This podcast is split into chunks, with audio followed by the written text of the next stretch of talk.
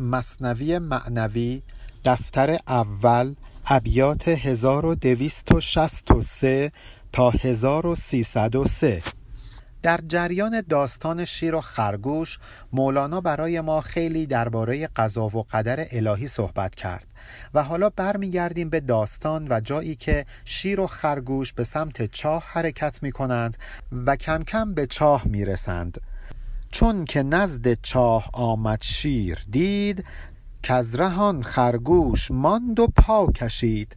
وقتی نزدیک چاه شدن شیر دید این خرگوش داره یه خورده عقب میفته. پا به پاش دیگه راه نمیاد. چند قدم عقبتر داره راه میاد. گفت پا واپس کشیدی تو چرا؟ پای را واپس مکش پیش اندرا شیر به خرگوش گفت چرا عقب افتادی؟ چی شده؟ عقب راه نیا بیا جلو پا به پای من راه بیا. گفت کو پایم که دست و پای رفت جان من لرزید و دل از جای رفت. خرگوش گفت من دیگه دست و پا ندارم از ترس دست و پام از کار افتاده دارم میلرزم از ترس دل تو دلم نیست. رنگ و رویم را نمی بینی چو زر. زندرون خود می دهد رنگم خبر. نگاه کن ببین صورتم چطور رنگ پریده شده چطور زرد شده. این رنگ نشان دهنده درون منه که چقدر ترسیده. حق چو سیما را معرف خوانده است چشم عارف سوی سیما مانده است. این خلقت خداست. خداونده که طوری ما رو خلق کرده که سیما و نشانه ها و علامت هایی که روی صورتمون ظاهر میشه معرف حال درونیمون باشه. و به خاطر همینه که اون کسانی که عارف هستند به چهره افراد نگاه می‌کنند تا به راز درونشون پی ببرند. رنگ و بو غماز آمد چون جرس. از فرس آگه کند بانگ فرس. همونطور که وقتی یک فرس یک اسب شیهه می‌کشه و ما به وجودش پی می‌بریم به همین ترتیب رنگ و بو و نشانه های صورت هم قمازی می‌کنند نسبت به حال درون. سخنچینی می‌کنند و بازگو می‌کنند حال درون فرد رو. مثل یک زنگوله با صدا این احوالات درونی رو رسوا می کنند جرس یعنی زنگوله. بانگ هر چیزی رساند زو خبر تا بدانی بانگ خر از بانگ در. هر چیزی صدای خاص خودشو داره. صدای خر به گونه است و صدای در به گونه دیگر. و این تفکیک رو ما می‌تونیم بین صداهای مختلف قائل بشیم. به خاطر اینکه هر صدا مخصوص یک چیز خاص هست و بنابراین هر شکل و علامتی که در صورت ظاهر میشه معرف یک حال درونی خاص هست. گفت پیغمبر به تمییز کسان مرء مخفی لدا طی لسان درباره اینکه انسانها رو از هم باز بشناسیم و تمیز بدیم حضرت پیغمبر میفرمایند مرعو یعنی یعنی مرد مخفیون مخفی است لدا زیر طی لسان زیر زبان هر کسی زیر زبانش مخفیه کافیه این زبان به حرکت در بیاد تا اون فرد مشخص بشه که چند مرده حلاجه. رنگ و رو از حال دل دارد نشان. رحمتم کن مهر من در دل نشان. رنگ و روی من نشون میدن که تو دلم چه علاقه ای به تو دارم. پس به هم رحم کن و مهر منو در دل جای بده. رنگ روی سرخ دارد بانگ شکر بانگ روی زرد باشد صبر و نکر. در این دنیا هم افرادی هستند که لپشون گل انداخته سرخ رو هستند. نشون میده که از نعمت برخوردارند و باید شکر بکنند. ولی در مقابل برخی افراد هم زرد رو هستند. غمگین و رنجور. در این شرایط افراد به دو دسته تقسیم میشن. یک دسته کسانی که صبر می‌کنند تا اینکه این رنج و غم رفع بشه. یک دسته کسانی که اینجا نکر میورزند. به شکل ناخوشایندی کفر و ناسپاسی میورزند. از این امتحانهای الهی سربلند بیرون نمیان. در من آمد آن که دست و پا برد رنگ روی و قوت و سیما برد. اتفاقی برای من افتاده که باعث میشه دست و پام سست بشه. حرکت نتونم بکنم. رنگ رخسارم زرد بشه. قوت و نیرو از من دور بشه. خرگوش این حرف ها رو داره به شیر می‌زنه چون از مردن میترسه. میترسه که الان اون یکی شیر بهش حمله بکنه و بکشدش. مشخصه که مولانا داستان شیر و خرگوش رو بهانه قرار میده که این حرف ها رو به ما بزنه. آن که در هر چه درآید بشکند هر درخت از بیخ بن او برکند. مرگ چیزیه که بر هر چیزی که آرز بشه اونو در هم میشکنه. اگه به درخت آرز بشه درخت از بیخ کنده میشه. این چونین پدیده وحشتناکیه. در من آمد آن که از وی گشت مات آدمی و جانور جامد نبات. چیزی بر من داره اتفاق میفته که آدم و حیوان و جامدات و نباتات همه ماتش شدند سرگردان و آسیم سر شدند. در مقابلش مجبورن تسلیم باشن. هیچ تفاوتی نمی‌کنه که شما آدم باشی یا جانور. بالاخره یه روز میمیری. جامد باشی یا نبات و گیاه. بالاخره یک روز از بین میری. این خود اند کلیات از او زرد کرده رنگ و فاسد کرده بو این آدم و جانور و جامد و نبات که گفتیم که اند اینها از مرگ میترسند که هیچ بلکه اونهایی که کلی هستند هم زرد کرده رنگ و فاسد کرده بو در مقابل مرگ روشون زرد میشه. خودشونو میبازند. منظور از کلیات در واقع همون باد و خاک و آب و آتش هست. باد هم لحظه ای میشه که تموم بشه خاک هم روزی می‌رسه که نباشه آب هم روزی نابود میشه آتش هم روزی خاموش میشه. همه اینها باید مرگ رو بچشند. تا جهان گه صابر است و گه شکور بوستان گه حله پوشد گاه اور. این قرار جهانه این قانون دنیاست که روزی صابر باشه روزی شکور. یعنی یک روز غمگین باشه یک روز پرنشات مثل یک بوستان یک باغ که گاهی جامعی که میپوشه حله است. یعنی لباس فاخر میپوشه سرسبز پرگل و گیاهه. ولی گاهی اوقات همون بوستان مجبوره که لباس اور برتن کنه برهنه و خالی از گیاه بشه.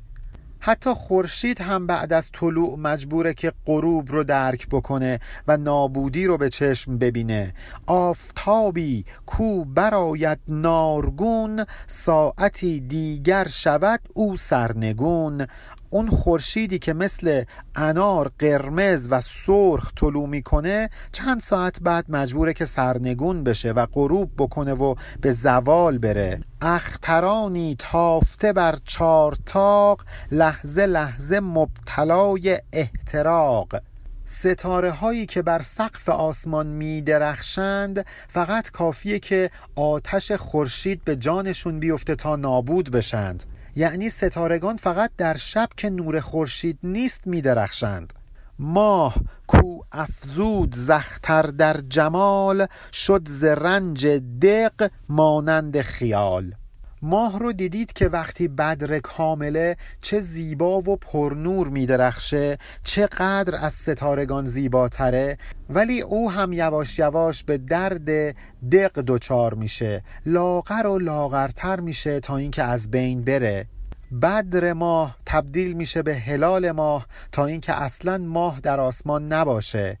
این زمین با سکون با ادب اندر آرد زلزلش در لرز تب. همین زمین زیر پامون که آروم و رام داره حرکتشو می‌کنه و ما اصلا متوجه حرکتش نمیشیم. فقط کافیه که یک زلزله برش اتفاق بیفته. آنچنان به هیجان و اضطراب میفته که قابل تصور نیست. ای بسا که زین بلای مردریگ گشته است اندر جهان او خرد و ریگ. مردریگ یعنی میراثی که از قبل برای ما باقی مونده همون مرده ریگ ریگ هایی که از مرده برای ما باقی مونده. این بلای مردریگ این بلای قدیمی و چندین و چند هزار ساله یعنی زلزله چه بسا کوه ها که متلاشی کرده به گرد و غبار تبدیل کرده و خردریگوار در آسمان به پرواز درشون آورده. این هوا با روح آمد مقترن چون قضا آیت شود زشت و افن همین هوا رو نگاه بکنید که چقدر روح نواز و دلانگیزه چه هوای مطبوع و لطیفیه. وقتی قضا و قدر الهی اقتضا بکنه وقتی قضاش سر برسه اون وقت هست که همین هوای مطلوب زشت و افن میشه گندناک و بدبو میشه. آب خشکو روح را همشیره شد در قدیری زرد و تلخ و تیره شد.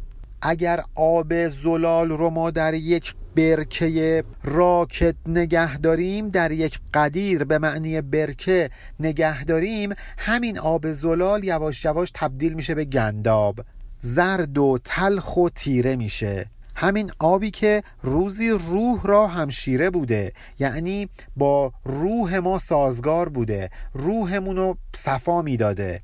آتشی کو باد دارد در بروت هم یکی بادی برو خواند یموت. همین آتش رو در نظر بگیرید. این آتش در بروتش در سیبیلش باد میندازه. یعنی مغرور سرکشه به سوی آسمان سرکشی می‌کنه. همین آتش هم فقط کافیه که یک باد بوزه. تا اینکه مجبور بشه غزل خداحافظی رو بخونه. خواند یموت. بمیرد و خاموش شود و به زوال بره. پس هیچ کدام از اینها ماندنی نیستند. همه اینها ترس از مرگ دارند. مثل اون خرگوش که از ترس مرگ نمی‌تونست راه بیاد. درسته که خرگوش می‌دونست که اونجا هیچی نیست ولی مولانا داره از این فرصت استفاده می‌کنه تا حال و هوای مرگ رو برای ما تشریح کنه. حال دریا ززتراب و جوش او فهم کن تبدیل های هوش او. وقتی شما موجهای خروشان یک دریا رو می‌بینید اون جوش و خروشش رو می‌بینید اون پریشان حالیش رو می‌بینید باید به این موضوع پی ببرید که در زیر دریا همیشه یک دگرگونی و تبدلی در جریان هست. وقتی حال درونی دریا ناآرامه مواج میشه.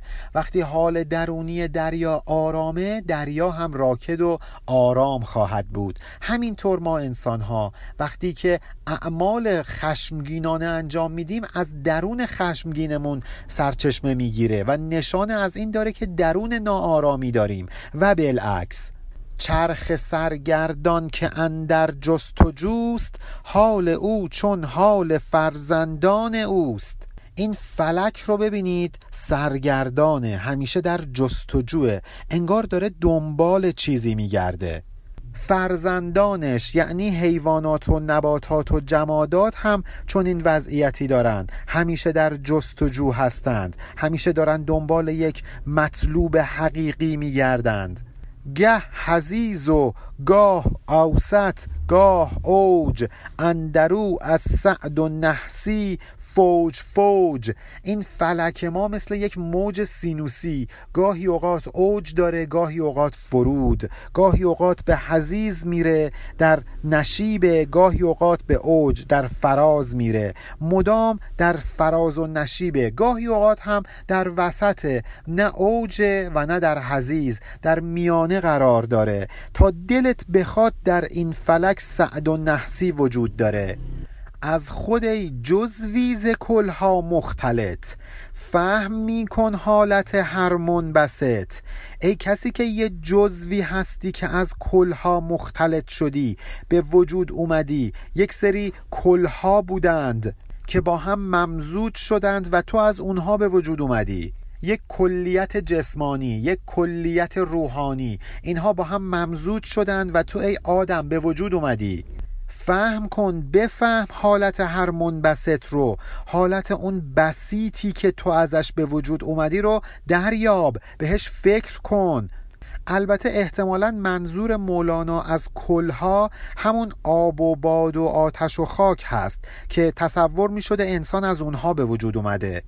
چون که کلیات را رنجست و درد جزو ایشان چون نباشد روی زرد. وقتی که اون کلهایی که انسان ازش به وجود اومده دچار رنج و درد میشه چطور انتظار داری که انسان روی زرد نشه دچار رنج و درد نشه؟ خاصه جزوی کوز از داد است جمع. زاب و خاک و آتش و باد است جمع. به خصوص انسان. انسانی که تشکیل شده از چهار تا ماهیت متضاد با هم آب و خاک و آتش و باد. این انسان که مرکب از این عناصر است به خاطر اینکه هر جزو تابع کلش هست پس با تغییر و تحول در آب و خاک و آتش و باد این انسان هم تحول پیدا می‌کنه. تحول پیدا می‌کنه تا به مرگ برسه. پس انسان را از مرگ گریزی نیست. این عجب نبود که میش از گرگ جست. این عجب کین میش دل در گرگ بست. این ازداد مثل گرگ و میش میمونن. اگر با هم دچار دعوا بشن و اختلاف پیدا بکنن تعجبی نداره. ولی حالا که اینا با هم جمع شدن و یه انسان ازشون به وجود اومده اینجا یه تعجب داره. زندگانی آشتی زد هاست. مرگ آن کن در میانشان جنگ خواست. آدم تا وقتی زنده است که بین این زدها آشتی برقرار باشه. با هم هماهنگ عمل کنند. آب روی آتیش نریزه تا خاموشش کنه. مرگ ما وقتی فرا می‌رسه که بین این عناصر اختلاف و درگیری به وجود بیاد. لطف حق این شیر را و گور را الف داده است این دو ضد دور را. اینکه ما زنده ایم از روی لطف خداست. لطف خداست که بین این ازداد آشتی ایجاد کرده محبت ایجاد کرده الفت ایجاد کرده. حقیقت اینه که خیلی از ازداد با همدیگه زد هستند ولی برای ما با هم متحد و مشترک به حساب میان. مثل مثلا شکر و سرکه. شاید شکر و سرکه با هم زد باشند ولی برای ما که به هر جفتشون نیاز داریم اونا یک کار انجام میدن. اونا در خدمت ما هستند. پس در واقع این سرکه و شکر با هم متحد شدند تا به ما خدمت کنند. تا وقتی که این اتحاد درشون وجود داره هر چیز جای خودش هست زندگانی ادامه داره. ولی مرگ وقتی می‌رسه که اینها با هم در تضاد و در تقابل قرار بگیرند. کاری که ما انتظار داریم انجام بدن رو انجام ندند. از اینها گذشته چون جهان رنجور و زندانی بود چه عجب رنجور اگر فانی بود؟ مگر نه اینکه این جهان زندانی قضا و قدر الهیه هرچه او بگه همون اتفاق براش میفته. یک زندانی رنجور زندانی که هیچ اختیاری از خودش نداره. خب چه عجب اگر یک مریض رنجور نحیف روزی به مرگ مبتلا بشه فانی بشه. جای تعجب نداره که این جهان روزی نابود بشه قیامتی برسه و دیگه این جهان وجود نداشته باشه. خواند بر شیر او از این رو پندها گفت من پس مانده ام زین بندها.